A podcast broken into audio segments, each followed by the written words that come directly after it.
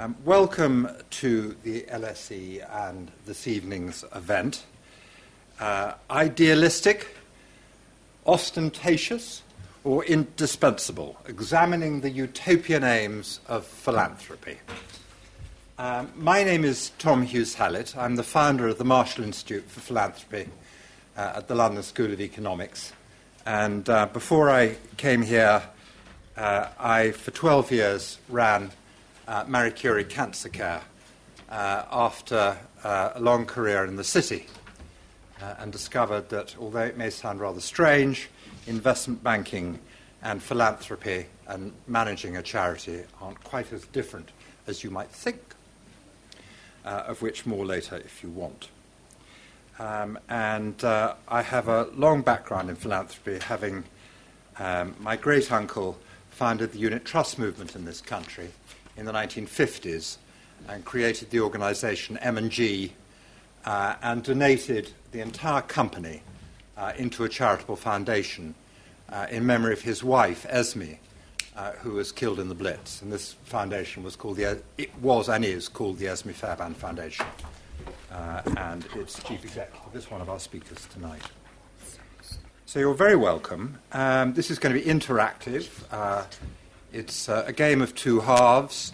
Uh, you're going to hear from our four uh, speakers briefly, uh, and then we want to uh, have a discussion uh, about this important and topical subject involving you. Um, our speakers tonight are a delicious mixture of different backgrounds and types. Rory Brooks, uh, who is sitting, uh, well, he's going to raise his hand because he's a very collaborative gentleman and a very effective uh, gentleman. Uh, Rory uh, co founded uh, the private equity group MML uh, Capital Partners and then discovered that he was a much nicer man than he thought, as was his wife. And Rory and Elizabeth set up the Brooks Foundation, which became the principal benefactor of the Brooks World Poverty Institute at Manchester. Uh, he was a member of the 2012 government task force on philanthropy in higher education uh, and is chairman of the Giving Summit Action Group on Ethics and Education and uh, was awarded CBE for services to philanthropy in 2015. Rebecca Eastmond, uh, sitting at the end here, is a philanthropy advisor at JP Morgan. She herself has also run uh, a charity, the Foundation for Children and the Arts, the Prince's Foundation for Children and the Arts, and is on the board of Acumen uh, in the United States, uh, which I also am a partner in, uh, which is an innovative um, provider of philanthropic solutions and was on the advisory council of Teach First. At the end, Will MacAskill, William MacAskill, Associate, Associate Professor in Philosophy at Lincoln College, Oxford, and author of a wonderful book, please buy a copy afterwards, uh, Doing Good Better, a, a really seminal work, uh, which I encourage you all to read. I'm reading it at the moment, I've got halfway through it, and I agree with most of it. He has co- co- he's an entrepreneur, having founded the two non-profits, 80,000 Hours uh, and Giving What We Can, uh, which he may tell you more about later. Sitting there is Caroline Mason, the chief executive of the Esmée Fairbairn Foundation, uh, which gives away about $70 million a year.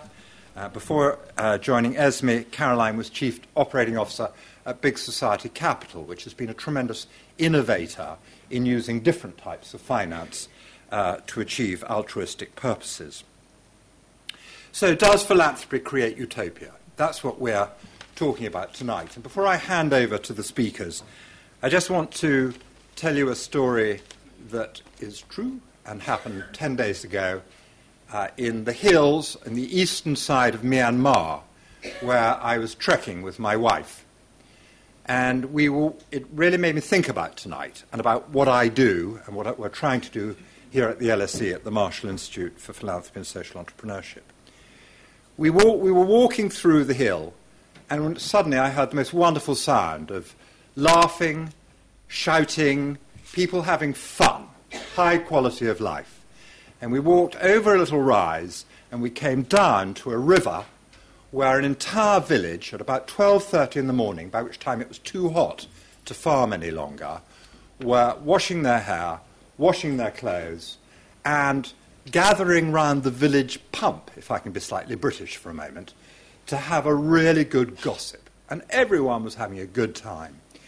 They embraced us, and we then walked up with our interpreter up the hill, long way. I was practically dead by the end of it.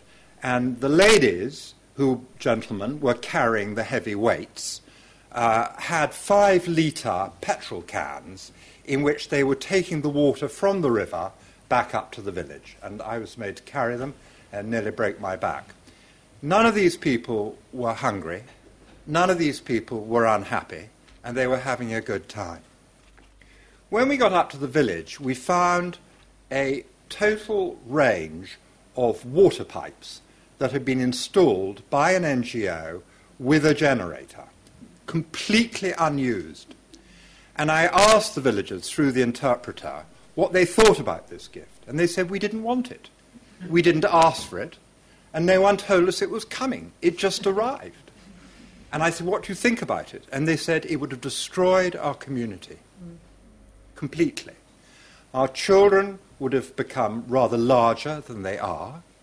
And we would never have communicated together as a village in the way we do at lunchtime every day. And it made me wonder which is the utopia, the utopia that the NGO hoped, foolishly, to create, and so obsessed with modern thinking on social entrepreneurship that they were going to charge the villagers a small amount of money in order to ensure that the generator could be sustainable. But a small amount of money in a Burmese village is a huge amount of money. And so that was the end of the NGO's gift. So, with that as a parable or a background, I'm going to hand over to Caroline to kick us off.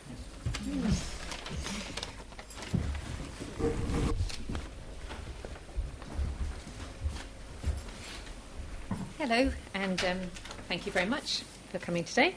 Um, when, Sir when Sir Thomas More, ooh, sorry, published his book Utopia, that's 500 years ago, um, he described an imaginary island with perfect social and political systems, sort of an, a, a, perfect state of things. Um, the, der- the, derivation of philanthropy actually lies in the sort of practical and, and benevolent love of humanity, um, in the sense of caring, nourishing, enabling, and um, enhancing what it is to be very human. Um, uh, but yet, philanthropy has become synonymous, really, in the last sort of um, while, with gifts of money and time by the wealthy to those considered worthy of their benevolence. And I wonder if that's what we mean by utopia 500 years later, or is it time for a new model of philanthropy for the 21st century? Um, and what might a new model look like? Um, know, is it more akin to an ordinary person who, with little time and even less money, still finds time to run their local community centre on behalf of the community as a whole? Is that a philanthropist? Um, and what happens in a world of growing inequality where the sort of blurring between state and private and the charitable sector is happening, um, where technology is transforming the very essence of what human interaction is? And how can we view philanthropy from perhaps a different lens? It's something that we've been doing um, at Esmée, worrying about or thinking about at Esmée. Uh, we know we're going to be here for quite a long time. So, um, and so what we've done at Esmée is, is invert the telescope and seen and try to look at, um, at philanthropy from the perspective of those that we're there to serve, um, for those that are disenfranchised and disempowered um, and those that spend all their day working with those people who are disenfranchised and disempowered. Um, and the words that we came up with are actually three words. They're not um, uh, indispensable. Um, I can't remember the three words are now. Ostentatious. Ostentatious, or indispensable, uh, idealistic. Idealistic. Um, they were empowering, they were unassuming, and they were ingenious. And I'm just going to give, just explain what, what we mean by those three things and just give some quick examples of the kind of things that we do and why we do them. Um, first of all, we're about change, not about amelioration. So we think about what, what, what, is ch- what could the world look like differently? How could it be better? Um, and in terms of empowering, we think about giving voice to the voiceless, holding power to account, um, and to your point, Tom, believing that people um, are, are, best at designing their own solutions. Um, and examples of these are an organisation called Uprising that works with, it's a youth lead, lead leadership organisation run for um, 16 to 25 year olds and by 16 to 25 year olds from unrepresented co- com- communities around the country um, who are encouraged to create community action plans and um, are told that they're not invited to the tables of power. They are, have a place at the tables of power, and they should be presumptive about that and, um, and take their place there. Um, Client Earth, um, I don't know if any of you have heard cli- of Client, Client Earth, it's been in the news quite recently. It's a not for profit law firm that uses the law, uses strategic lit- litigation in the environmental space to take governments to court, um, to hold them to account. Um, and recently have won, the, have, have won the battle in London about the clean air in, in London. And they use what is in law to, to hold governments and corporates to account. And my, one of my favourite is the Funky Llama Festival, um, um, in, by the, um, which is facilitated by the Plymouth Royal Theatre, um, which run festivals, club nights, and events, um, which are run by, performed, and designed by people with learning d- disabilities, um, who take control and run and run events for themselves. Un- uh, unassuming. Well, we believe that actually we're facilitators and enablers of other people's potential. Um, and we want to be patient and willing to learn and have our ideas challenged. One of the things that has really struck me, I was quite new to philanthropy two years ago, was how um, I, my preconceptions were utterly challenged day in, day out um, about assumptions that I had made about the state of things. Um, and um, we, we worry about legitimacy. We worry about our, our, place and how we make sure that everything that we fund is has the voice of people at its heart, um, and that we learn from that, and that we also um, provide unrestricted funding. We, had, we, we trust the organisations that we fund. Um, an example would be. Um, so we've worked a great deal in the food, in, in, in, in, the sustainable food industry, and how we can use the power of the supermarkets, where, where originally we thought we would not engage with the supermarkets, but actually through some of our foundations, we now have um, the, the, the, um, the wonky veg box, which, are, which is now really tackling food waste and allowing people to buy um, food from supermarkets for £3.50 a box, healthy food. Um, work with FGM over the last seven years um, and with two other foundations, and when Angelo, Angelina Jolie and um, William Hague stood up at the Girls Summit and announced all of these things that, that, that had happened, that, has, that they all happened because FAT Foundation, three, three foundations, had quietly been funding campaigning work, PR work around FGM for the last seven to eight years. Do we think our work is done? Absolutely not. We, we, we have to carry on until there's been a, you know, a shift change in behaviours as well as legislation. And then finally, ingenious. We need to be risk taking. We need to be multifaceted. We need to back the unorthodox and the unfashionable. Um, you know, um, I was conscious, and just in summary, you know, I was doing some research work around the suffragettes, and um, um and was looking at the at the anti-suffragette propaganda, um, and it was absolutely vicious. Okay, it was absolutely vicious the way in which uh, the propaganda machine really, really was under threat. Um, sort of, sort of the, the orthodox thinking, um, and all people and all women wanted was the vote. Seems inconceivable now that there would be such a backlash against that. And so, what will be the things now that we're being challenged on that really challenge our orthodoxies? That in 50, 100 years' time, people will say, "I can't believe you even you couldn't believe." Is it the whole area of social investment and social finance, and the idea that sound, good, risk-free investment has to, has to incorporate more than market dogma and, and, and profit? Could, could be that. Is that the thing that's staring us in the face? Is it the idea of renewable energy? When people say you had all this renewable energy free there to be to be to be captured and used, um, and you, you knew the world was falling was in, in danger. So um, so I think we need to be absolutely open. We need to challenge ourselves. And I think the 21st century philanthropy is about engaging with communities, for communities, um, and really looking at how really important change for the next century happens. Thank you. Thank you, Caroline.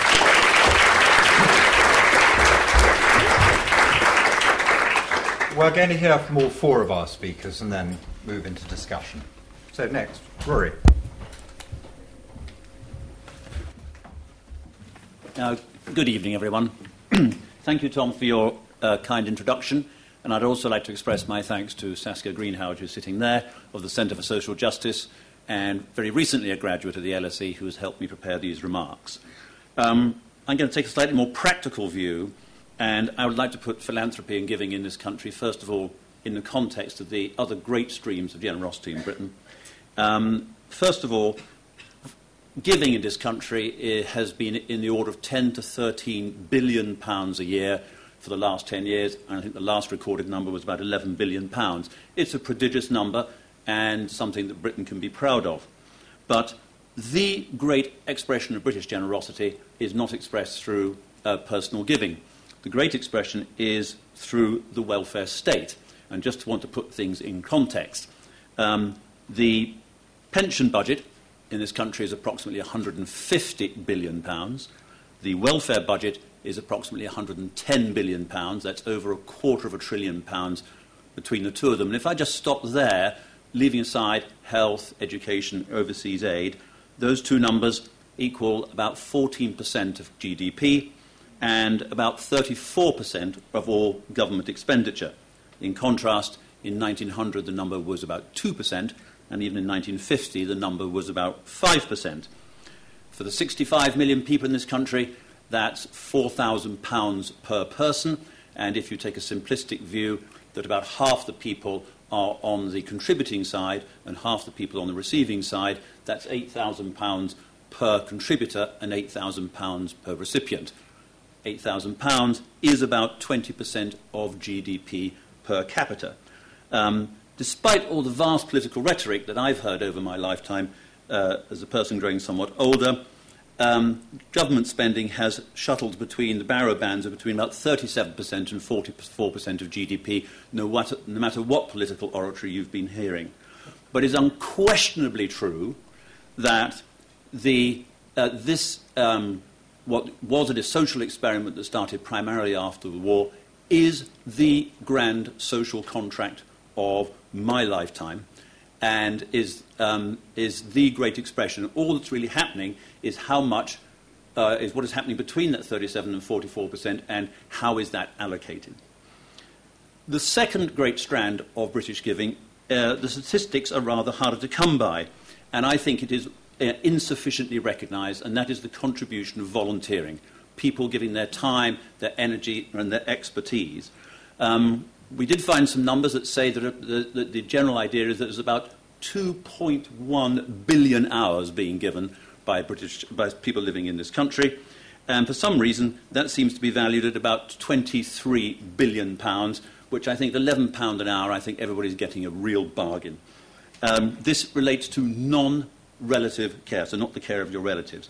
But even if you value it at this poor rate, that is still two times the amount of charitable giving in this country and constitutes effective altruism. That is it altruism in action, not altruism by the bank account. And Will, you, you, you are very good at starting to quantify certain areas of philanthropy. We may coin the phrase philanthrometrics for you. I think if you could spend some time really promoting uh, the value of volunteering uh, and put it on a par with the financial contribution, that would be a great service. Um, my, my, speaking colleagues will go through very, much more thoroughly than me the, the benefits of giving in a society, but in short, that they are reach, nimbleness, effectiveness, risk taking, um, freedom of choice, um, and it's the hallmark, I think, of a civilized society and presupposes that certain other things are in place peace, prosperity, inst- built institutions, a functioning society. And I think if you see um, the, uh, the third sector and civil society declining in a country, it's a, it's a litmus test that something is wrong. Um, I'm going to talk a little bit about the state of the uh, third sector here and you can take a view as to whether this is more or less utopian or dystopian. Um, my other speakers will be much more uh, eloquent on the subject of the vast explosion of interest and activity that's taken place in philanthropy over the last 20, 10 to 20 years. Some of the people who have contributed that change are sitting right here in front of you. But I think the key drivers have been three parts. First of all, obviously, the use of social media. Secondly, the application of technology to meet needs, uh, human and otherwise. And thirdly, the bringing of business principles to bear on civil society. And this is not an uncontroversial proposition. Um, but the drive towards efficiency, bringing business practice and principles to the charitable sector is something that has changed a lot. And also the innovation of financial techniques, where you've gone from grant making over here to full economic return over there, and some fusing of the two. This is an as yet incomplete experiment, but it is here to stay, and the social enterprise phenomenon is part of our lives. But this is two way traffic. This is not just business basically trying to help charities, but there is a reverse flow, which is the idea of, of, of civil society and the idea of community is permeating business life. And I'm very refreshed to see when I see people who are younger than me, which is the, these days the vast majority of people, when they start businesses, it's not just a profit motive. It's what's my, what is my responsibility to my stakeholders, my community, uh, to the people around me, to my suppliers, and how does this business make a broader contribution than just making money. That is also here to stay, and it's going to create, a, I think, a long term blurring, of the distinction between uh, the, the, charitable world and the business world, uh, which is going to make um, regulation quite entertaining. Um, on the dystopian side, I have to say, from my point of view, civil society right now feels like a community under siege. Sharp or poor practice by a few is, risk, uh, is a, by few risks tainting the many. What Lord Hodgson called the danger to the charity brand is evident and in front of us.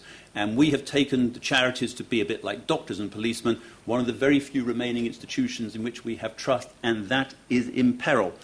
As a result, regulations are on the way. The Etherington report, a model of a government report if ever I saw one, is now talking about the introduction of a uh, uh, fundraising protection service where you, you, you, everybody can opt out in perpetuity of ever being called by a charity again. It is self evident that people often give when they're prompted. We do need some protection for people in society. I don't want my 95 year old mother to be called too often, frankly, but the fact is that we need to strike a balance, and it's being worked out. The details of this are being worked out as we speak. And the, the, danger is, on the one hand, you have a very, very blunt instrument, and on the other hand, you have a Swiss watch that can't tell the time. So you have to be quite is careful to be worked out. Um, and this regulatory framework is quite complicated. I'm, I'm, grateful to Adrian Beney, who prepared this for me, of the More Partnership. English charities regulated by the Charity Commission. Uh, universities regulate, who are exempt charities regulated by the Higher Education Funding Council, except, of course, for the Oxford and Cambridge colleges, who are, of course, regulated by the Charities Commission. Uh, national Muse- uh, the arts organisations are regulated by the Charity Commission, but the national museums are regulated by the Department of Culture, Media and Sport. The Royal Botanic Gardens at Kew are regulated by DEFRA. Uh, further, English further education colleges by Business Information Skills the academies, for example, the sixth form colleges by the Department of Education. Welsh charities, including the universities, are regulated by the Charity Commission, and Scotland and Ireland have their own regulator. Confused? You should be. And so this is a dense, complex environment from both ends. And I haven't even got onto the Institute of Fundraising. Well, you don't want to hear more. There is just a lot of actors in this, and I haven't even got to those two major actors, which is HMRC, Her Majesty's Revenues and Customs, as expressing the will of HM Treasury. So we live in a complex and dense environment here, and uh, it's very difficult. There is a, a, knockout case, I think, for simplifying this in some way. At the other end of the telescope, the Charities Commission has 162,000 active charities, 80,000 sub threshold charities, who have such a vast range of activities, it's terribly hard to see how a one size fits all policy uh, can work. Um, and uh, so, uh, in short, as a result of this, charitable giving is forecast by the proponents of these regulations actually to go down and quite substantially at a time when the government is still struggling to curb deficits and is expecting more of civil society. So, in short, Britain is a generous nation, but still not generous enough. And John Nickson has written eloquently on the subject that people of means who give, give generously, but a dr- drastically insufficient number of people of means give at all. So, in conclusion, because I've almost certainly overrun my time, two points stand out. If we don't remember that it's all about the beneficiaries, we've lost the plot. And if in the middle of all this fusing of business efficiency and all this regulation, we run the risk of driving the passion out of compassion. Thank you.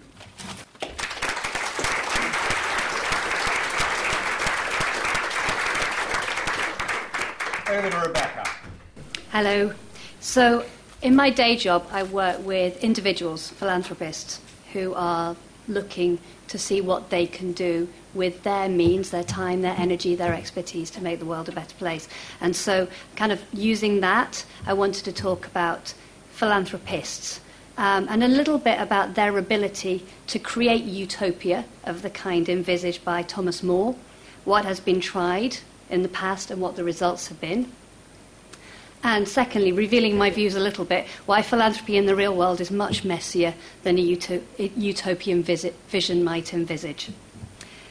So I started off by thinking what it might mean to create a utopia, um, the perfect state of things, as Caroline said, and realised I don't know anybody, nobody I work with in the 20 years I've been working in philanthropy has ever tried to do that. So I look back a little bit at history. I mean, philanthropy is fundamentally about individual and small group efforts to improve social and environmental realities. Um, and historical examples of people who tried really hard to do that might be Robert Owen, who I think is the, the biggie, um, possibly George Cadbury, maybe George Peabody, who's one of the founders of the bank that I work for. Robert Owen is an interesting guy and somebody who's left deep marks on British society. He started out as an enlightened capitalist in Scotland in the late 18th, early 19th century. He created decent working conditions for his 2,000 or so employees in Lanarkshire, where he had his mills, and gave them positive incentives for good performance. It worked really well. The way he dealt with children, because remember, a lot of his workforce came from poor houses, some kids were as young as five or six. Uh, the way he dealt with children was particularly revolutionary he can be considered the way the founder of the way that we think a lot about childcare in the UK. He believed firmly that human character is formed early. Um, and that good treatment and good early years education can completely transform a child's outcomes. A lot of people were very grateful to him. He was hugely successful um, economically as well as um, as a philanthropist, and the result of his humane approach to business certainly improved his economic returns for his shareholders. So far, so good. Then he moved on to plough his fortune, all of it more or less, into the creation of true utopian communities of the kind that Thomas More outlined. He started in America building working communities um, of about 1,000 people per, in a kind of four to six kilometres squared. Every family would have its private apartments, but the work and the enjoyment of results would be experienced communally. Childcare would be shared, the model didn't change very much during his life. Um, you know, mainly it'd be agricultural, but you'd be able to do a whole bunch of other things. Um, and then the idea was that these townships would increase in number. So you'd have unions of them federated. See, it's very Thomas More. Circles of tens, hundreds, thousands, until eventually the whole world would be involved in this common interest. The problem with any utopian community, of course, is it doesn't exist in isolation but as part of society. And Robert Owen's communities fail completely, and they failed because the world's complicated and other people didn't have quite the same high ideals that Robert Owen did.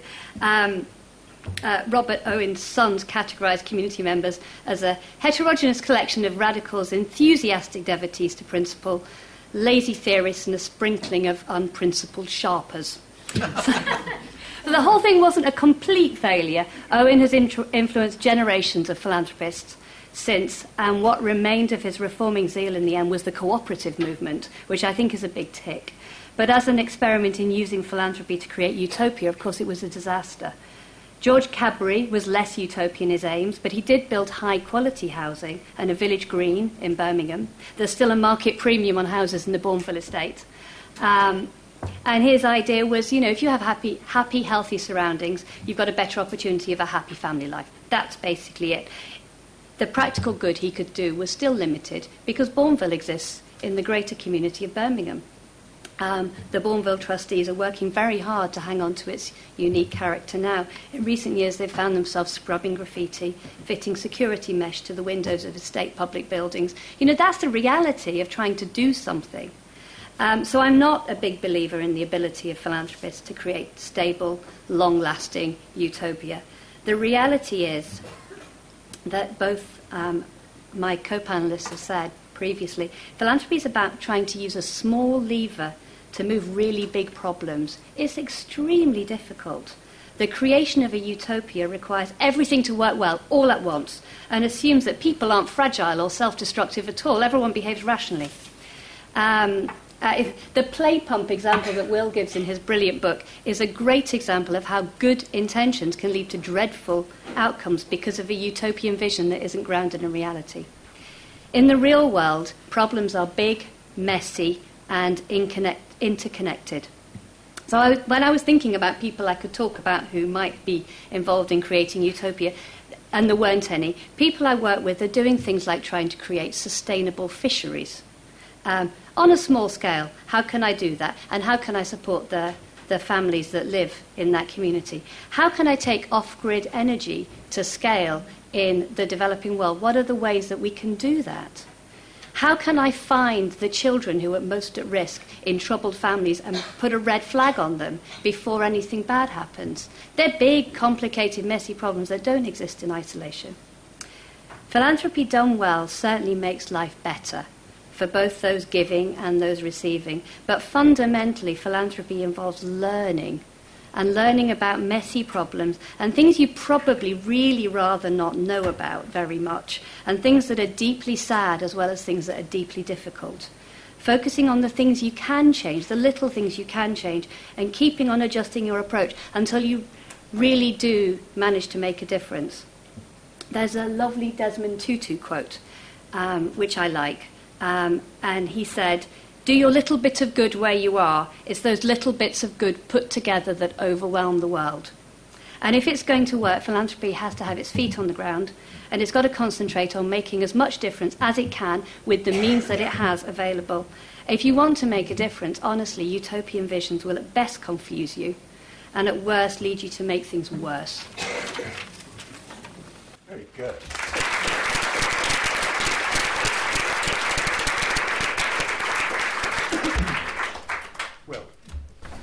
Thanks so much for that, Rebecca. So, um, I'll talk a little bit about effective altruism, which is the philosophy that I helped to develop that's basis of my academic work, but also behind the non-profits that I set up. And its idea is to use evidence and reason in the pursuit of trying to do the most good possible, uh, where that's understood as helping to um, go about producing the flourishing of all, helping to improve as many people's lives and by as much as possible. And to illustrate this, we can consider a couple of stories. Um, I won't talk about the play pump because we've already had some water related disasters um, so far. But instead of uh, social programs very popular in the US, it's called Scared Straight. And the idea is you take juvenile delinquents, real kind of trouble kids, they've committed some crimes, and in order to scare them out of a life of crime, you take them to a prison and they go on a tour for several hours. Uh, all the prisoners taunt at them, jeer at them. Often there's things like rape threats. And the idea is that uh, the kids will be you know, so terrified of what life is like um, within prison that they won't want to commit crimes again. And of course, this is a US program, so all of it's televised. And it's now in its seventh season uh, with several million viewers um, on every single episode. Uh, now, this program has been studied very extensively, in fact. There have been many um, high quality studies, randomized controlled trials, to look at what is the effect of this program. And despite how popular it is, the fact that it's rolled out across many states, um, thousands of children go through this every year, it's not only the case that this program doesn't have any positive effect, it's in fact harmful. So children are more likely to commit crimes after going through the Scared Straight program than they would have otherwise been. And we've known this for many years, yet the program keeps going. And in fact, according to one independent think tank, they estimated that for every dollar spent on scared straight programs, society bore the cost of $231 um, in, inc- in increased crime rates. Um, and it kind of is funny. It's kind of, um, but it's also kind of insane. Like the, you know, murders have happened, crimes have been committed, thefts have been committed. People have spent their entire lives in prison because of this program.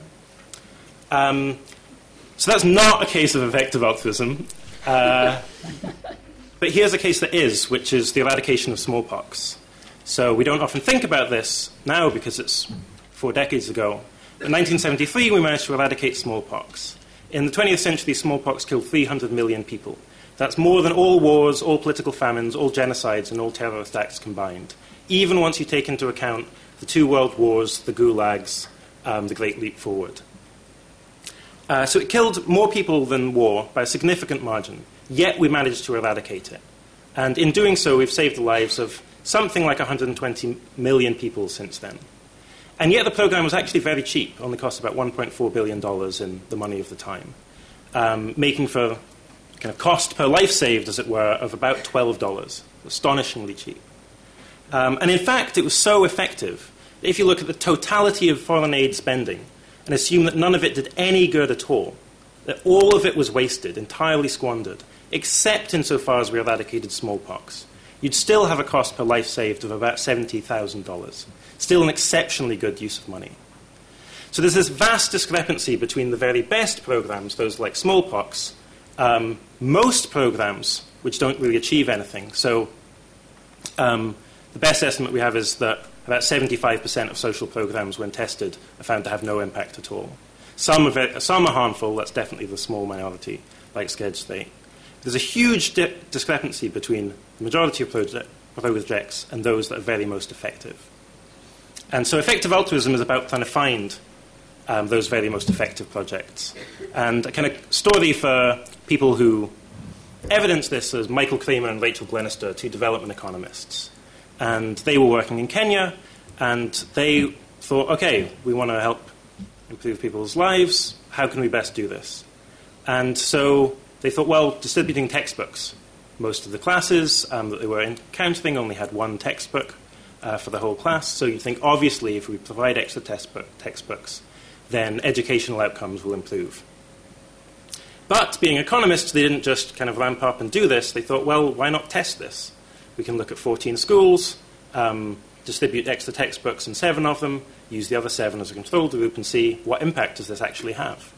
And they found that distributing textbooks, despite being what would seem like common sense, absolutely obvious thing to do, obviously going to make um, people's lives better, actually had no effect at all.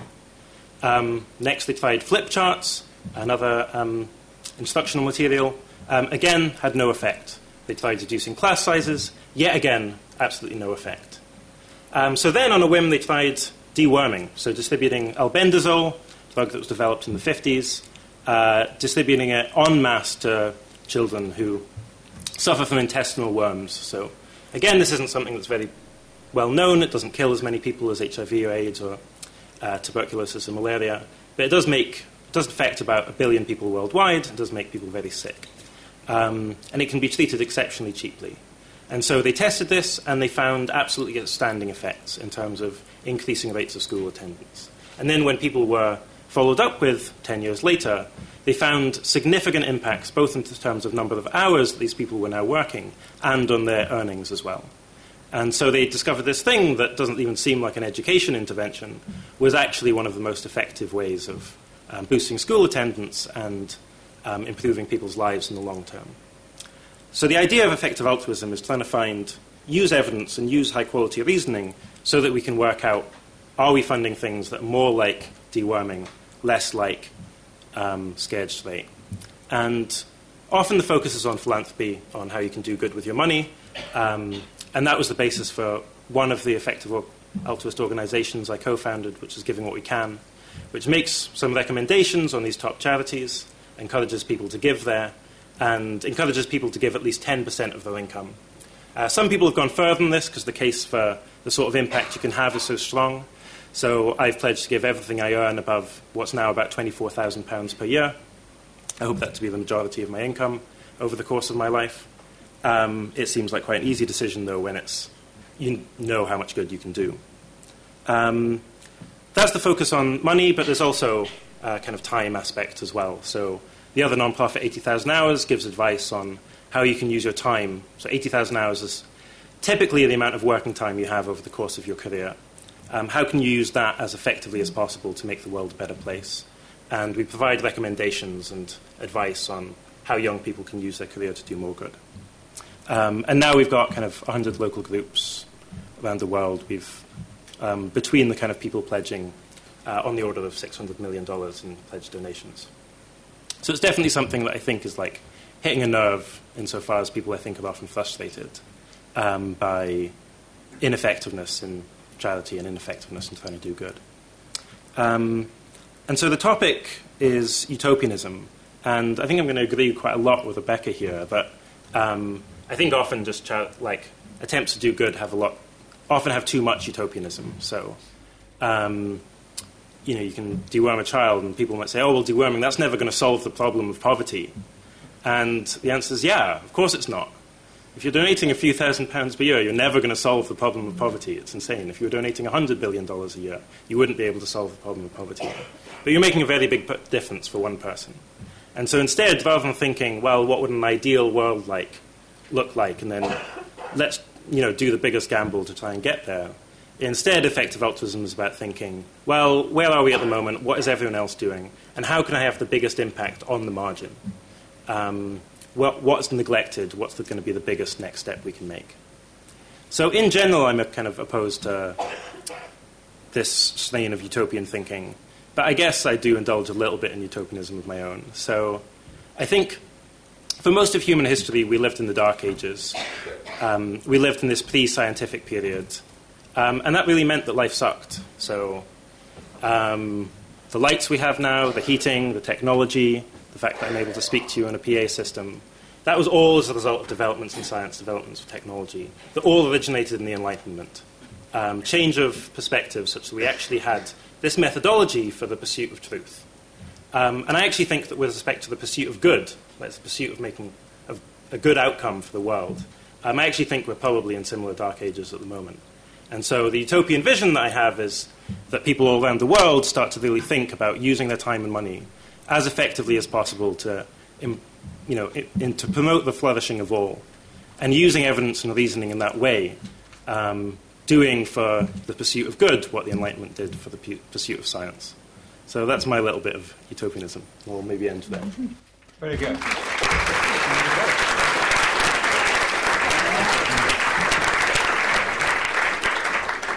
So, um, before I hand over to the audience, I'm going to ask a couple of questions. Um, get yours ready. Uh, I'm taking my jacket off. I'm ready for anything now. uh, and uh, and um, thank you so much uh, to our speakers for those excellent uh, introductory thoughts. Um, I think perhaps. Uh, by the way, who's read Utopia? Honestly. That's two more than I thought. Three, sorry, I didn't see hand go. I haven't, by the way. so, it's amazing, it? One of these sort of books that we all talk about, but uh, never quite got our minds around. Um, can I, going, going, back though to this concept of utopianism, I, I, I, and I'm going to start um, with our last speaker, if I may. Um, when I was in Burma, I thought about this a lot because uh, it's a very happy society. Uh, and it's a very frightened society. Uh, they're frightened that progress will destroy a way of life that they've come to love. Um, so you say the Enlightenment was a great thing, but what was it like to be pulled into the urban conurbations of the early 19th century? Uh, was, it, was it such a utopian, wonderful form of progress? And are some of us trying to hark back to pre Enlightenment, when perhaps rural communities around the world were much stronger, and where faith perhaps played a bigger part in holding communities together, uh, and the whole concept of looking after each other was so strong. Um, and I wonder if that's something that some philanthropy is trying to recreate, and is that such a bad thing? Which of you, let's start with you. By the way, I'm a great believer in panels not feeling they've all got to answer every question. So, uh, uh, yeah, so I mean, on the. Would you like to hand out the mic? Thanks. Uh, yeah, so on whether the Enlightenment was a good thing, whether economic progress is a good thing, I mean, my answer is just clearly and firmly yes. Um, like, I think it's maybe a bad thing for like um, certain groups. Like, you could say it's bad for the environment, certainly bad for uh, animals that we raise in factory farms. But for humans, it's undoubtedly been good. And if you don't think that, then it's probably just you've been too accustomed to just how good yeah. our lives are now. Um, like the fact that we don't die age 21 on average, the fact that you don't have to go for days without food, um, the fact that we have easy access to clean running water. For most of the humans that have ever existed, those would have been the highest possible luxuries, let alone the fact that you know, I can go on my phone and watch the best rendition of Mozart that the world has ever seen um, just at the click of a button. Um, that wasn't even on the kind of table. And so, I mean, I think in the case of then Myanmar, um, I mean, there might be things that are lost as well, but I think if you're economically empowering people, by definition, they're choosing what they want to do. And if it's the case that they're making certain trade offs, I mean, environmental trade offs are the classic case of this, where um, as countries develop economically, the environment gets worse and then it gets better, things like air pollution and so on. And that's so, because to begin with, you just are willing to take that. I'm going to stop you there. So I'm going to ask other panelists. I mean, we, we, we, we know that 33 million people in this country volunteer every year, um, at least once. Um, but uh, when I, I recently on, announced on the Today programme, November last year, that I wanted to see us creating this country something called HelpForce to support a failing National Health Service. Uh, and I was heavily criticised uh, for suggesting that volunteerism could replace the state and that we mustn't do anything that threatens the state by offering volunteer based, community based support for vulnerable people. Caroline, Rory, Rebecca, does that surprise you that I was criticised? And was I right to be criticised? Uh, uh, oh, no, well, uh, I, I, think one of the things um, that worry, I think, um, is this issue of legitimacy. I think, and what is what I mean. These things have been hard won and hard fought for. So, what are things that are fundamentally universal democratic rights, and what are the things that are a philanthropic gift and, and subject to the whims of people changing their mind and suddenly deciding, actually, I don't want to gift to that anymore, I, I'll do something else? And I think that's a really, really important question that I, I, don't that we are being forced to face now. Um, and I think there is a danger that volunteering or philanthropy and this idea of what is a democratic human right it, it, it's a diffi- it's, there's a line there, and where does that line sit? Um, because volunteering does does imply a gift. It implies that people choose to do mm. something. Mm. And they, they could they could to. choose not to do something. A philanthropist can choose one year to fund something, and then the next year choose not to fund it. And so, I, I, I think there is this idea of where, and you know, if you think about vaccines, you know, the, you know, the state has played a huge part in making sure that when something gets discovered, it gets distributed to everybody. There is a machinery that works, which is universal and for the public benefit. Um, and for all its strengths and weaknesses, you know, I walk down the street and I, my, you know, the streets are clean. I have good lighting. I have a judicial system. I have those not because I'm rich, not because of anything. I have those as an intrinsic right, and uh, I, you know, that's an area I think that is. I, I, think that's where the worry comes from. Yep. Should you have been berated for it? Of course not. No, of course I should. But, my but, job. Uh, but, uh, but, I think at the heart of that, yeah. I think that's that's the nub of it. Maybe at the heart that where does where does philanthropy begin and end, and where do democratic rights begin and end? Can I add to that? Please. There's. Um, you know, we, we, and we're, we're constantly making these decisions about what, what we believe the we, we pay our tax and the state provides and what the state doesn't provide. So the state provides us with emergency health care and generally doesn't support our palliative care. So, you know, I would say that the right to not be in pain is mm. also a fundamental human right, mm. and, and it's an accident of history that that's grown out of philanthropy mm. rather than the health service. So where we draw these lines, I think needs constantly yeah, redrawing and looking at. Um, there's also there's a link point, um, which is that if you were inventing the health service now, or any aspect of the welfare state, would you do it in exactly the same way? No. And that's not about replacing staff no, with no, volunteers, which is a, a, a, thing that I kind of, you know, there are lots of worries about doing that if you were looking at creating a, health service now, how much would you focus on preventative care? How much would you use technology that didn't mm. exist in 1946? You know, as Will said, we have had seen so much technological innovation over the past. Well, I mean, it kind of speeds up, doesn't it? That's Moore's law. So you know, more and more and more and more and more of it, and our systems, our national systems, aren't built to integrate it as well as they could be. And I think that maybe is where um, the state and private actors can have good conversations. Mm. Thank you. Rory, can I ask you a question on your, your, your, your subject of volunteering? Mm. Um, and for those of us uh, who volunteer, which will be many people here, I'm sure, I think this the point you made about not taking the passion out of compassion uh, will resonate particularly in the context of volunteering. Um, I've spent today with AmeriCorps, which is uh, an American organization that many of you may be familiar with, uh, where 50 applications for every job going, they're unpaid jobs.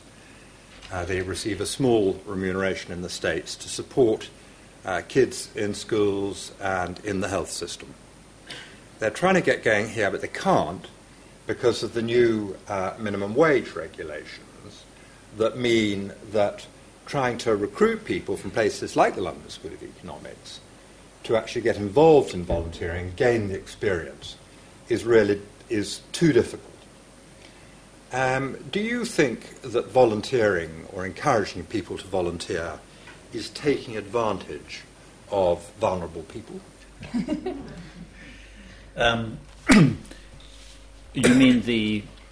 Do you mean the people who are vulnerable are the people who are the recipients of voluntary action, or do you mean the volunteers themselves? Well, we seem to be in a very difficult position now in this country, in sharp contrast to the States, where if we volunteer, we're not really allowed to do anything because it will breach health and safety if we do, firstly.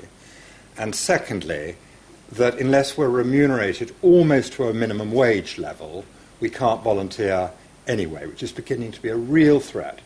So, do we need protecting as volunteers? And we're talking about utopia and philanthropy and intelligent people. Do we need this protection? Well, I, think that um, all people who are engaged in an activity uh, on behalf of others, be it employed or not employed, mm. uh, need certain protections about the environment in which they work, and preferably a code of practice about how they work, mm. especially when that action, employment or voluntary action, um, uh, is work that is engaged in um, other people, mm. be it mm. healthcare, mm.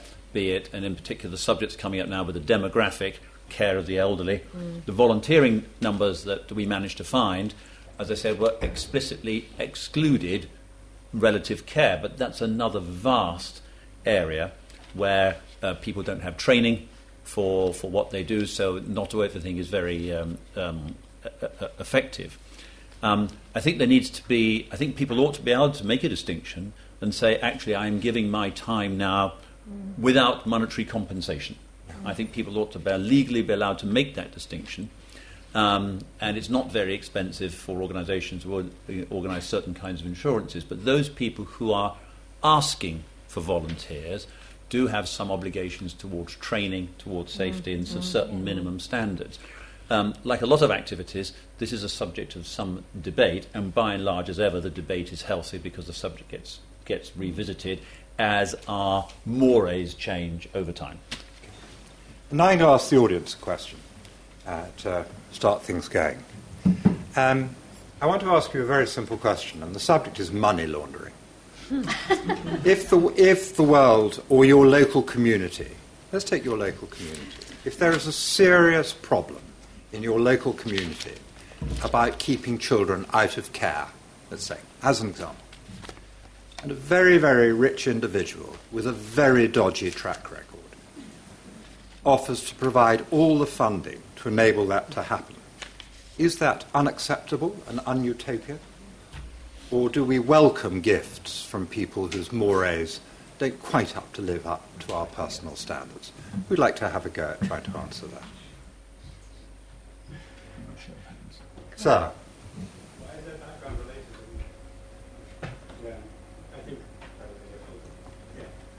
You, you don't think it matters what their background is? If they've got the money and the problem's there, you'll take the money. Well, what, what's the dubious background you're talking about? Like, I mean, they got this money. Child trafficking. Yeah, they used, yeah. they used to That's right, okay. Child trafficking has been offered from the front. Yeah.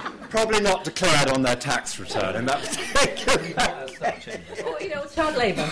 Yeah. Child, child, child labour. And child Yeah, and their trafficking. minds that they run Yeah. somewhere else that you don't have to see. At the back. if I have to. Um, okay, so that can, yeah. I, for me, I would start from a very simple place where, you know, yes, we can talk about symptoms and solving symptoms. Absolutely. You know, um, if people leaving care is, is a, an issue, we need to solve that problem as quickly as we can for those people that are leaving that. But and a, on a kind of bigger point of analysis, we have to look at the entire system that's creating people going into care, that's creating a set of values, ethics, whatever, whereby that's you know permissible, where there, where there's a gap that's needing money to be you know filled into it, and and on that analysis, I start to wonder where this you know money laundering individual plays into that system, and I suppose that reminded me of the thing that Caroline said. Very almost like a throw, throwaway comment right at the start of her speech around what what is philanthropy? Is philanthropy just a question of the people with the big checks, mm-hmm. or is it actually much more a question of how we each and all transact with each other in, in these kind of systems we live in? Can I try and answer that for the purposes of tonight? For the per- and it happens to be my, my own take on it. For me, philanthropy is about private contributions to the public good. And that can be private contributions by individuals or corporates, and the contributions can be time, talent, treasure, or even body parts. If, if, if, if, I can, if you want to take one thing away from tonight, read Professor Titmuss's book written in the 1960s about the phenomenon that was blood donations, that just came out of nowhere, and people started pouring blood out of their own bodies in response to the, uh, in response to the uptick in cardiological expertise. Absolutely fascinating book. You might want to skip the bits on different types of blood. Tom, Tom do, you, do you want to do a show of hands of whether from people as to whether the source of money is, rele- is Okay, relevant who thinks the source of money is relevant? Uh, so you're, who, who, who, um, who's done a sponsored bike ride, walk, or something similar lately?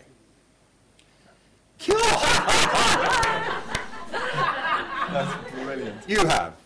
Well done.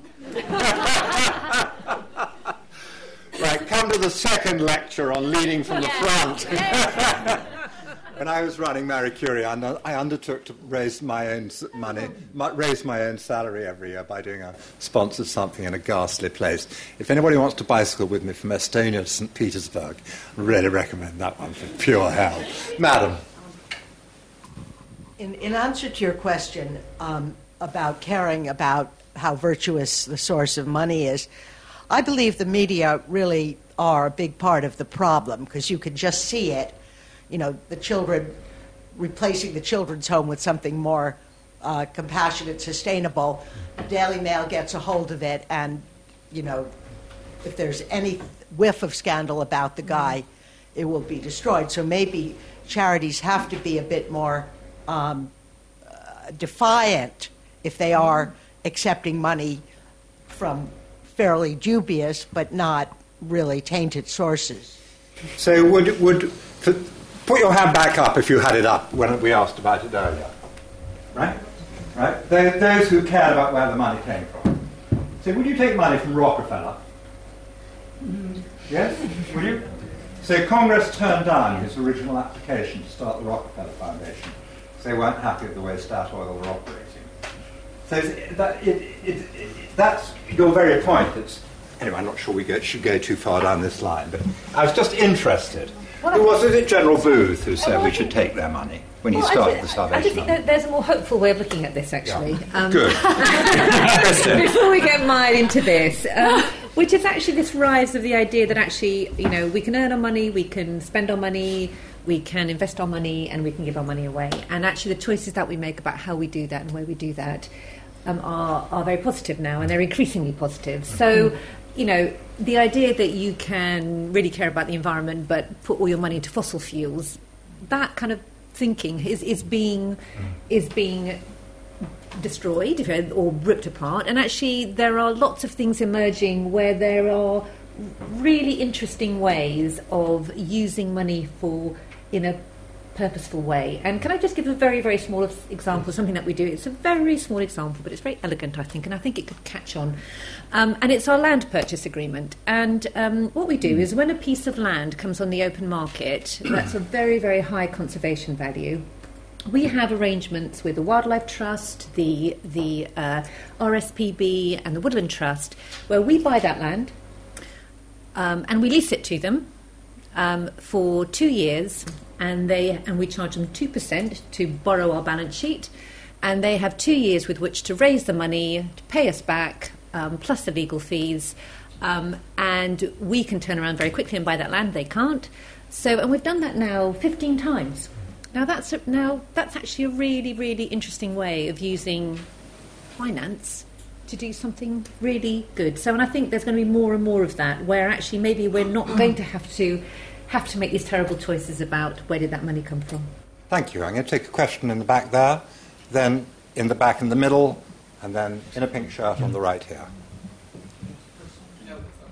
Um, can I ask a question about something to do with was rather different, but which does relate to fundraising, uh, awareness, getting volunteers, and so on, and that is the role of celebrities. Um, that in my well, because I'm old like Dr. Brooks, there I can remember when celebrities when celebrities were not quite uh, de rigueur, uh, so necessary it seems to be associated with uh, uh, with charities. Um, so the question is, what does the panel think of this? If I'm right, increasing trend. Um, does it, for instance, detract from the actual issues that the charity wishes to raise?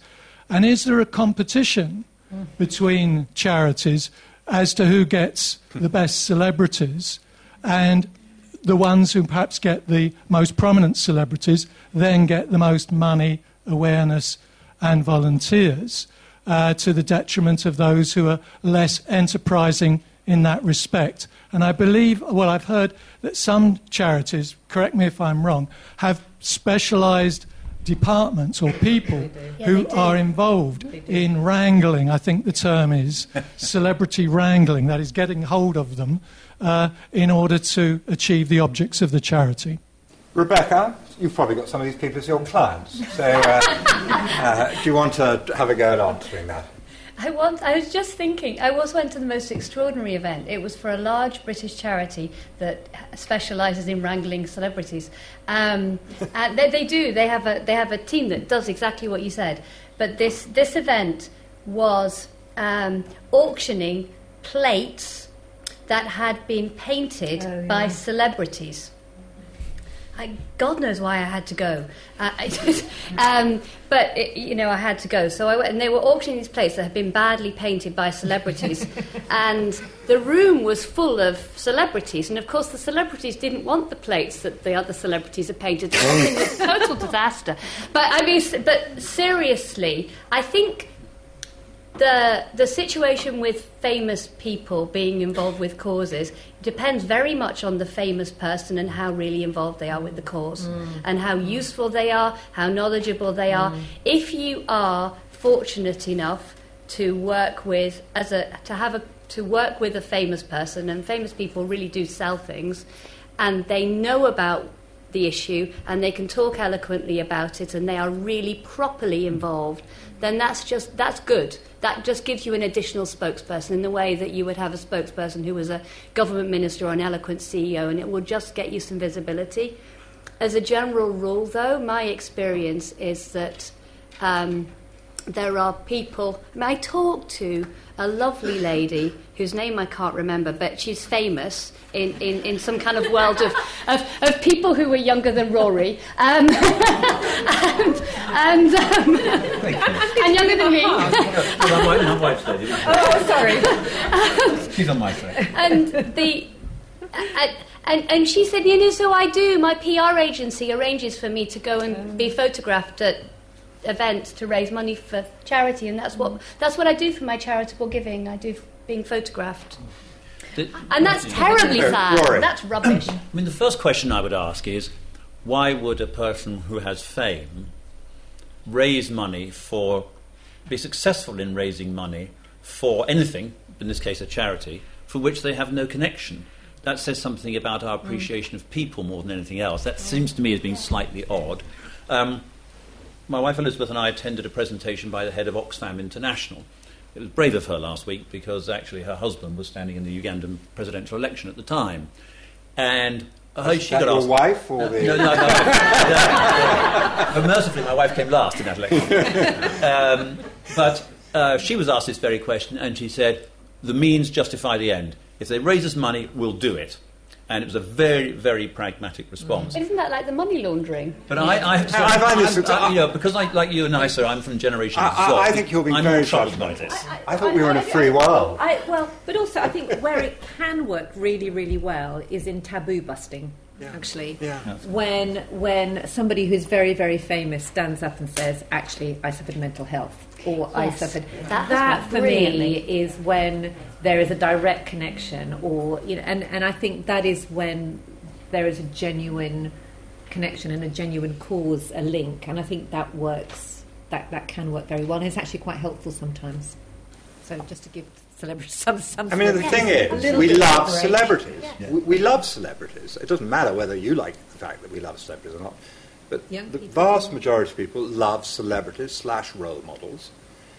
Uh, and uh, the biggest amount of money I ever raised was 285 million pounds in one go.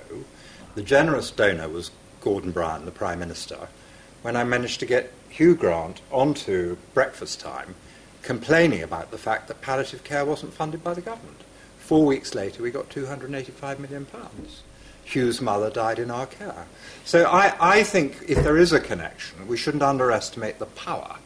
But I, do, I think where the crossover comes is when it's solely to augment their own profile, and then I think you're into a different What area. about the competition? Charities compete, Yeah, yeah, that's, and maybe they, the ones who get the celebrities get the money, and charities that don't get the celebrities are, you know, disadvantaged.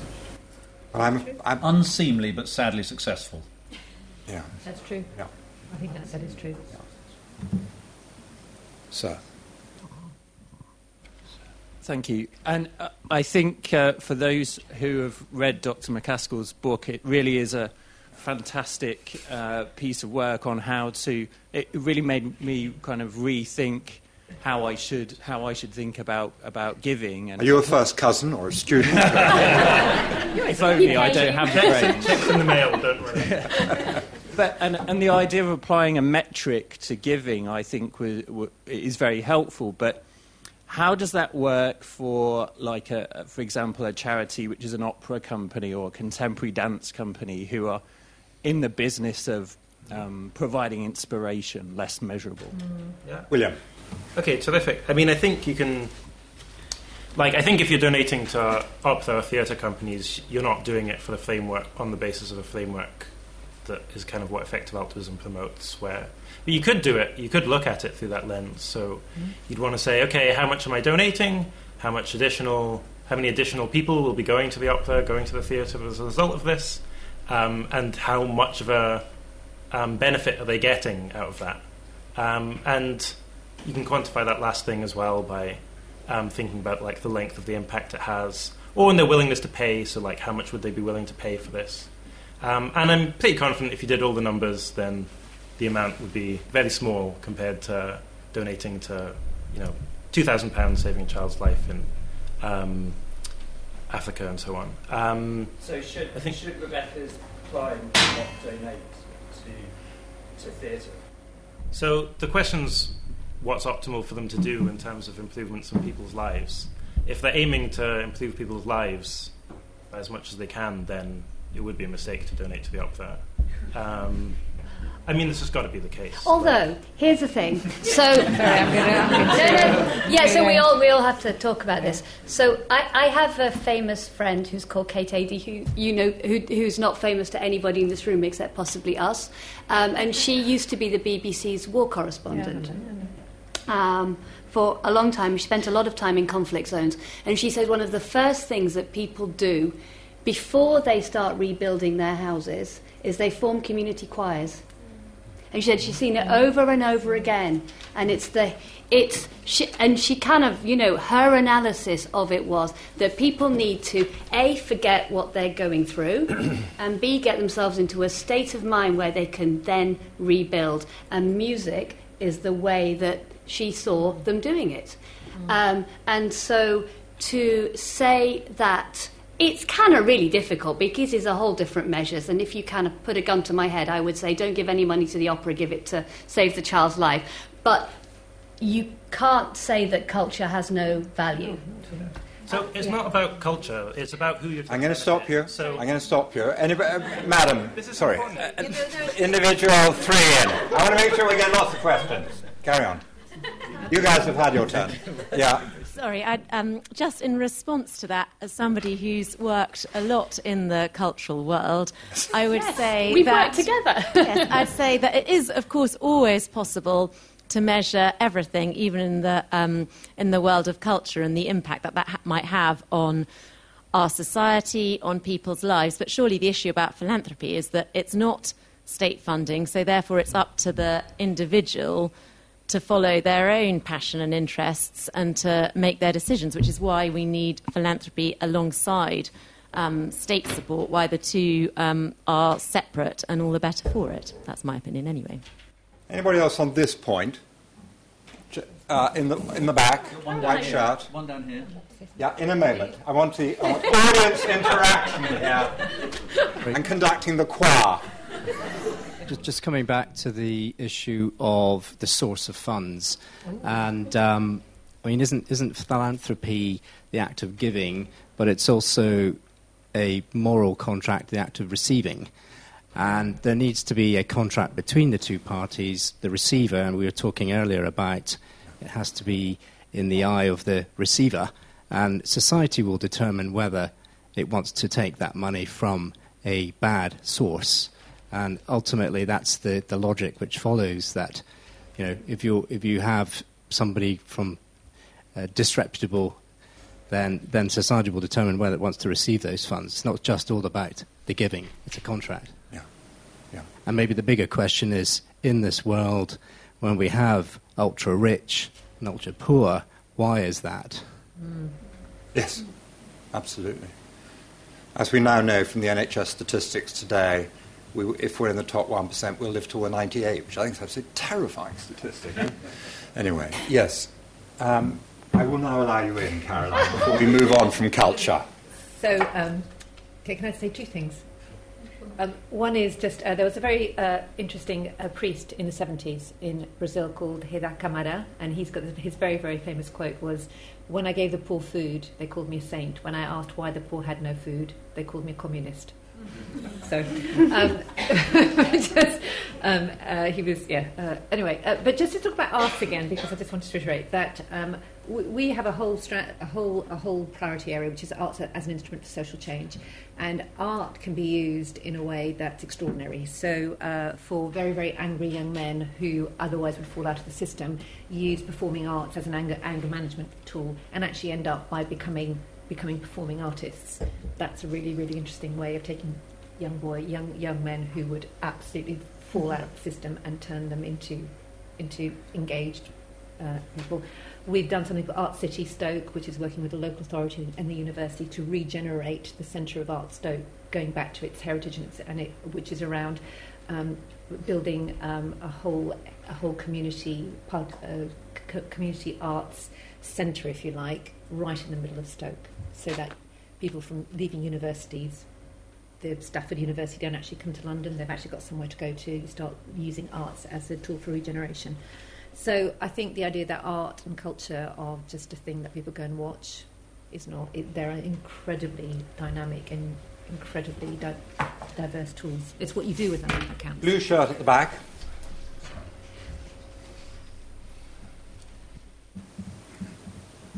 Thank you. On the very same point, so I've read again. Um, I've read um, Dr. MacAskill's book again.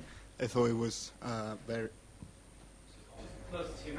Sorry, I thought it was great. And one of the things that struck me the most was the that it says that because of, there is so much difference between poor countries and rich countries, um, the the difference that you can make in in a in a man's life, in a, in people's life, with the same amount of money is uh, so much greater in poor countries. So I was wondering, um, perhaps to hear your comments on the idea that um, money and uh, philanthropy should focus more on poor countries rather than rich countries such as the UK. So the, I'm going to. So the, the question is this: Given that Prof. MacAskill in his book makes the point that you can save lives at a much lower cost in poorer countries, uh, why do we spend any money in the developed world? Uh, why don't we focus all our philanthropic giving for those who are poorest? yeah, so just kind of clarifying on that. So Rory, I'm going to ask you to answer second, to put you on your mettle. Uh, financially speaking, we're about, even like typical people in the UK, are about 100 times richer than the poorest sort of 600 million people in the world. Mm-hmm. And that means you can do about 100 times as much to improve their lives as you can to improve our lives.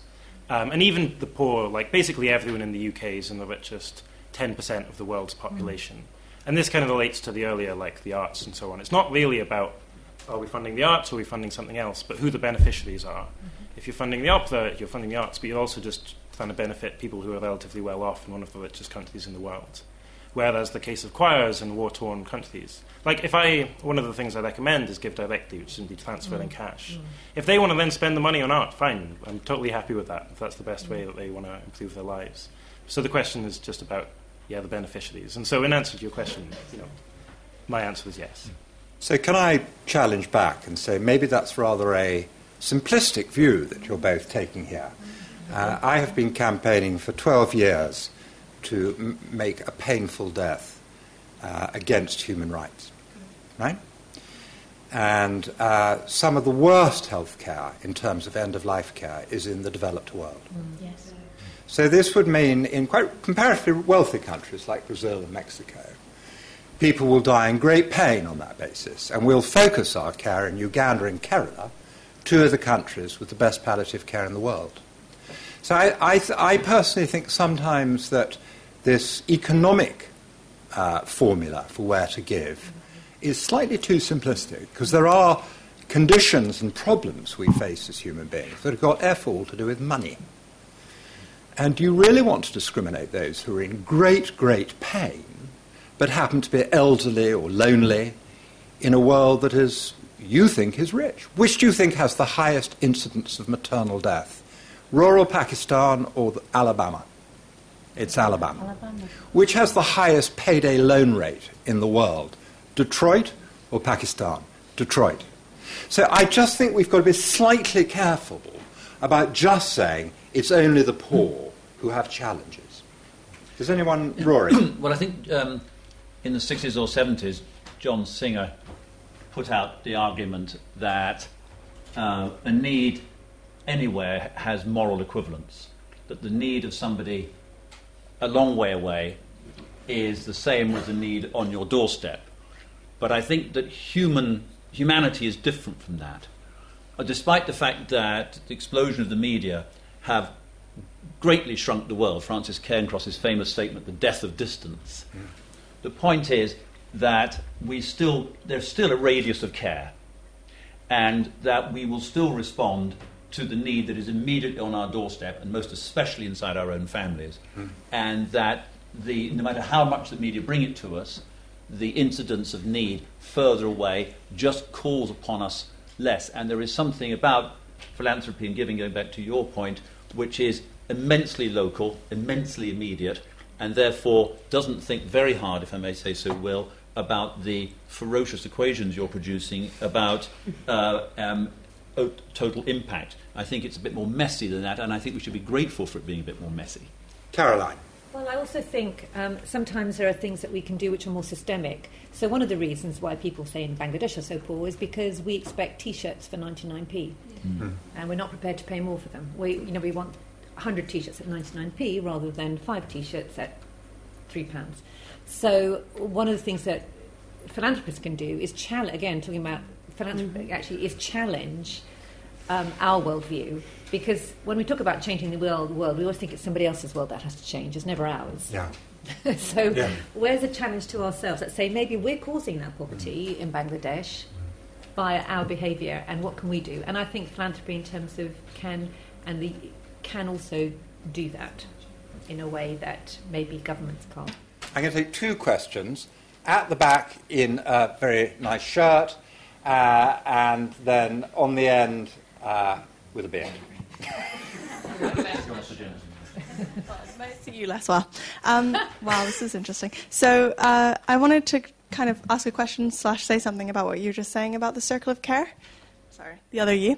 Um, so little plug: these effective altruist thinking groups exist at different universities. So that's where I'm from, Imperial. Look it up at LSE; it's kind of existing. Come find us. Um, but one of the ideas, because I've been struggling with this as well, is that what about instead of helping the people you know, if we had an emphasis of getting to know the people that you could help the most? Yeah. So this is a like different kind of. Your circle is only as big as the people you know, but if you. anyway, because because it's completely true that um, they might be 100, 100 times poorer, but it doesn't mean that we can actually necessarily do 100 times more good unless we know them, right? Unless we know more about them. So those are the sort of two question comments that I wanted to put out there. Okay. So it's getting to know the individual almost, or the community that you're supporting. Yeah, I suppose as a question, it's more like if we could do it that way, would that solve this problem of the circle? Would we want to do that? Kind of change our network to be not just physical space, but a different kind of space. Fantastic. Uh, yes. Hey, um, so I, I'm broadly think that effective altruism is the way to go, uh, but it seems like the metric that you use to quantify the effect of your altruism becomes a very crucial point. And uh, some of the things we've been hearing about, you know, the great value of volunteering uh, in the UK, I suspect that if you sit down and, and calculate the sort of the DALYs, it's not very good.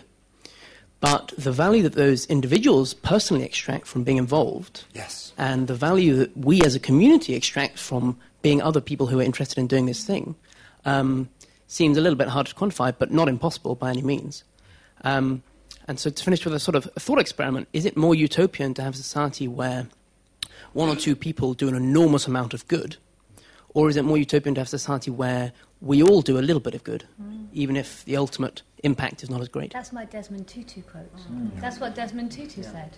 Let's, I'm just going to take behind you. I mean, I'm very, really passionate about philanthropy, but do you think we should be considering a bit more about tax?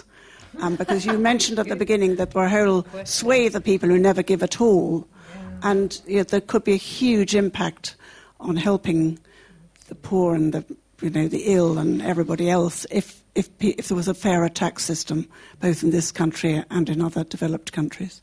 Okay. So let, let's take those two points. Uh, who wants to deal with the, the tax? Uh, Rebecca.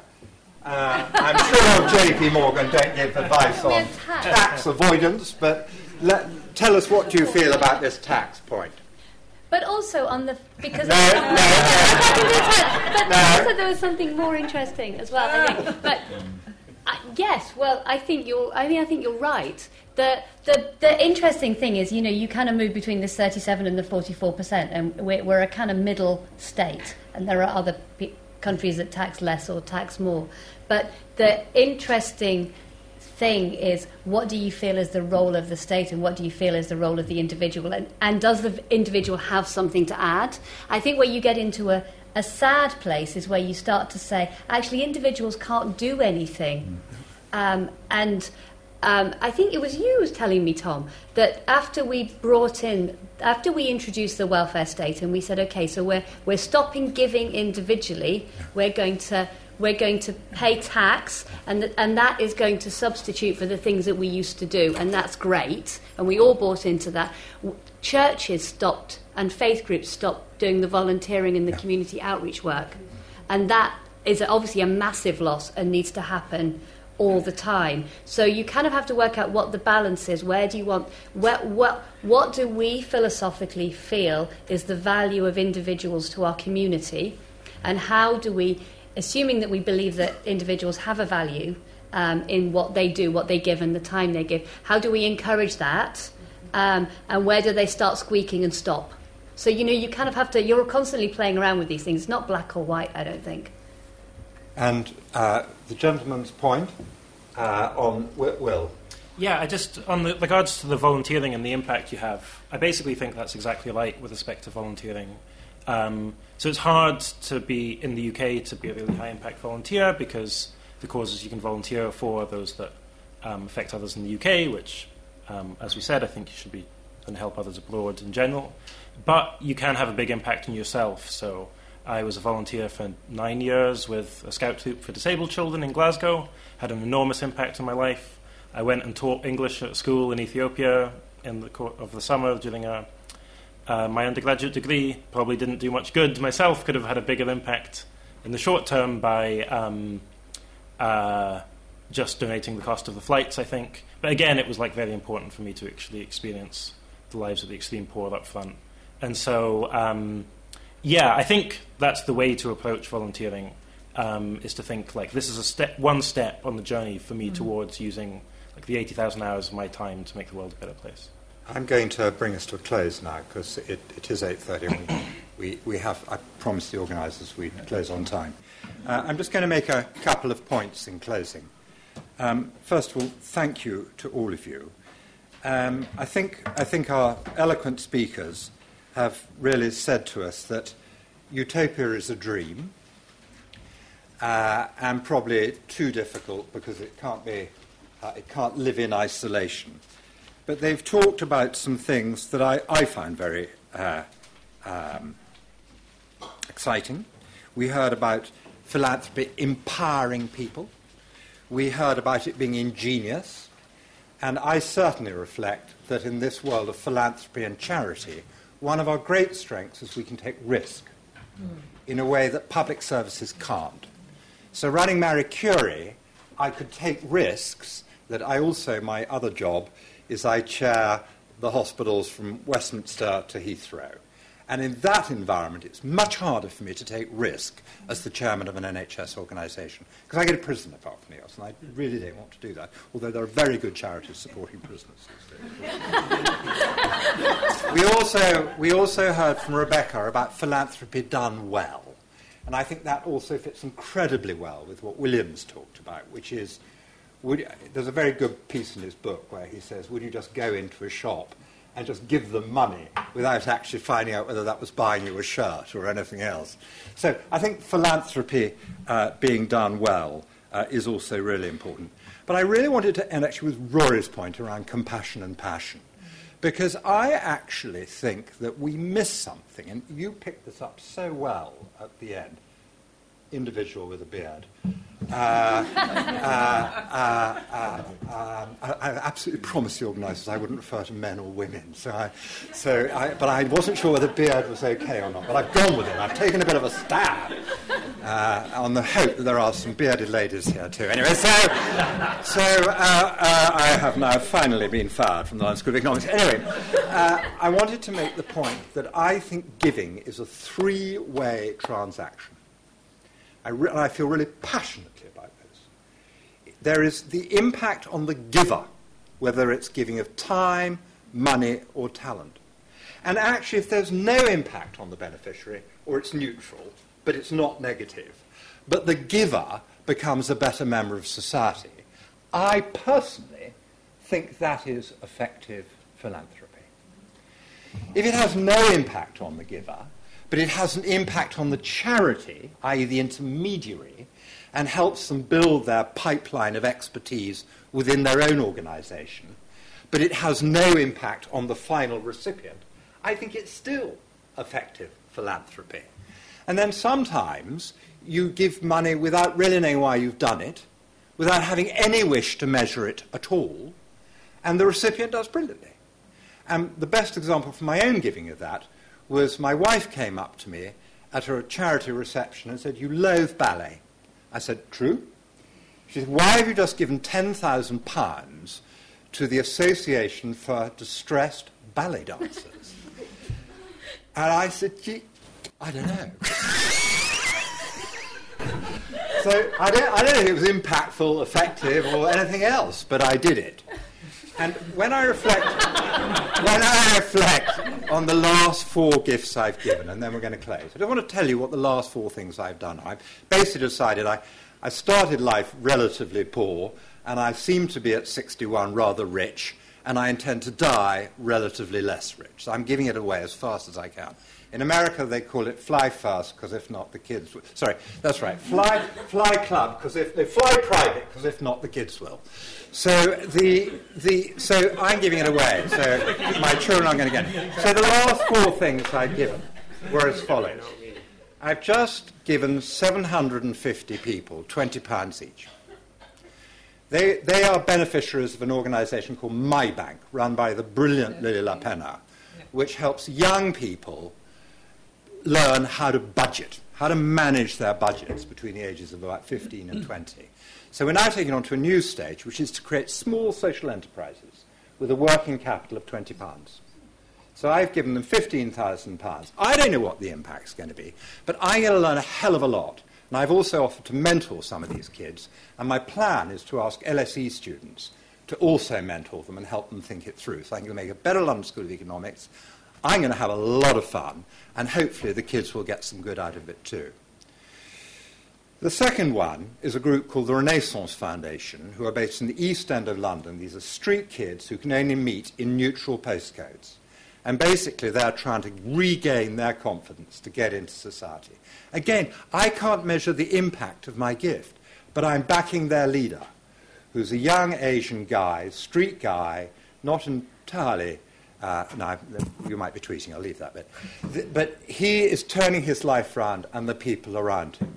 I'm getting something out of it because I love being with these girls and guys, and I hope they'll get something out of it. And the third one was very simple. On Saturday, I was in our cottage in Suffolk, and our neighbour, who does not have a lot of money, who's just moved into the tiny little cottage next to us, said to me, Would you sell me a bit of land so I can have a kitchen garden? And I thought, No, I must, this is philanthropy actually. And this is a professional guy, but he hasn't got a lot of dosh. And he's got some very expensive kids. So I've given him the land. They're flying private. Uh, I've given it to him. And I can't tell you how much pleasure it's given me to give to him. And he, he, he was quite surprised. so was my wife. Uh, so, since we're sitting here in the Wolfson Theatre, yeah. Let's just remember that Lord Wolfson, great Glaswegian businessman who came down to London and has given away all this money. The state would not have provided this bells and whistles theatre in which you've enjoyed yourselves tonight. At least I hope you have. And thank you for coming. Good night.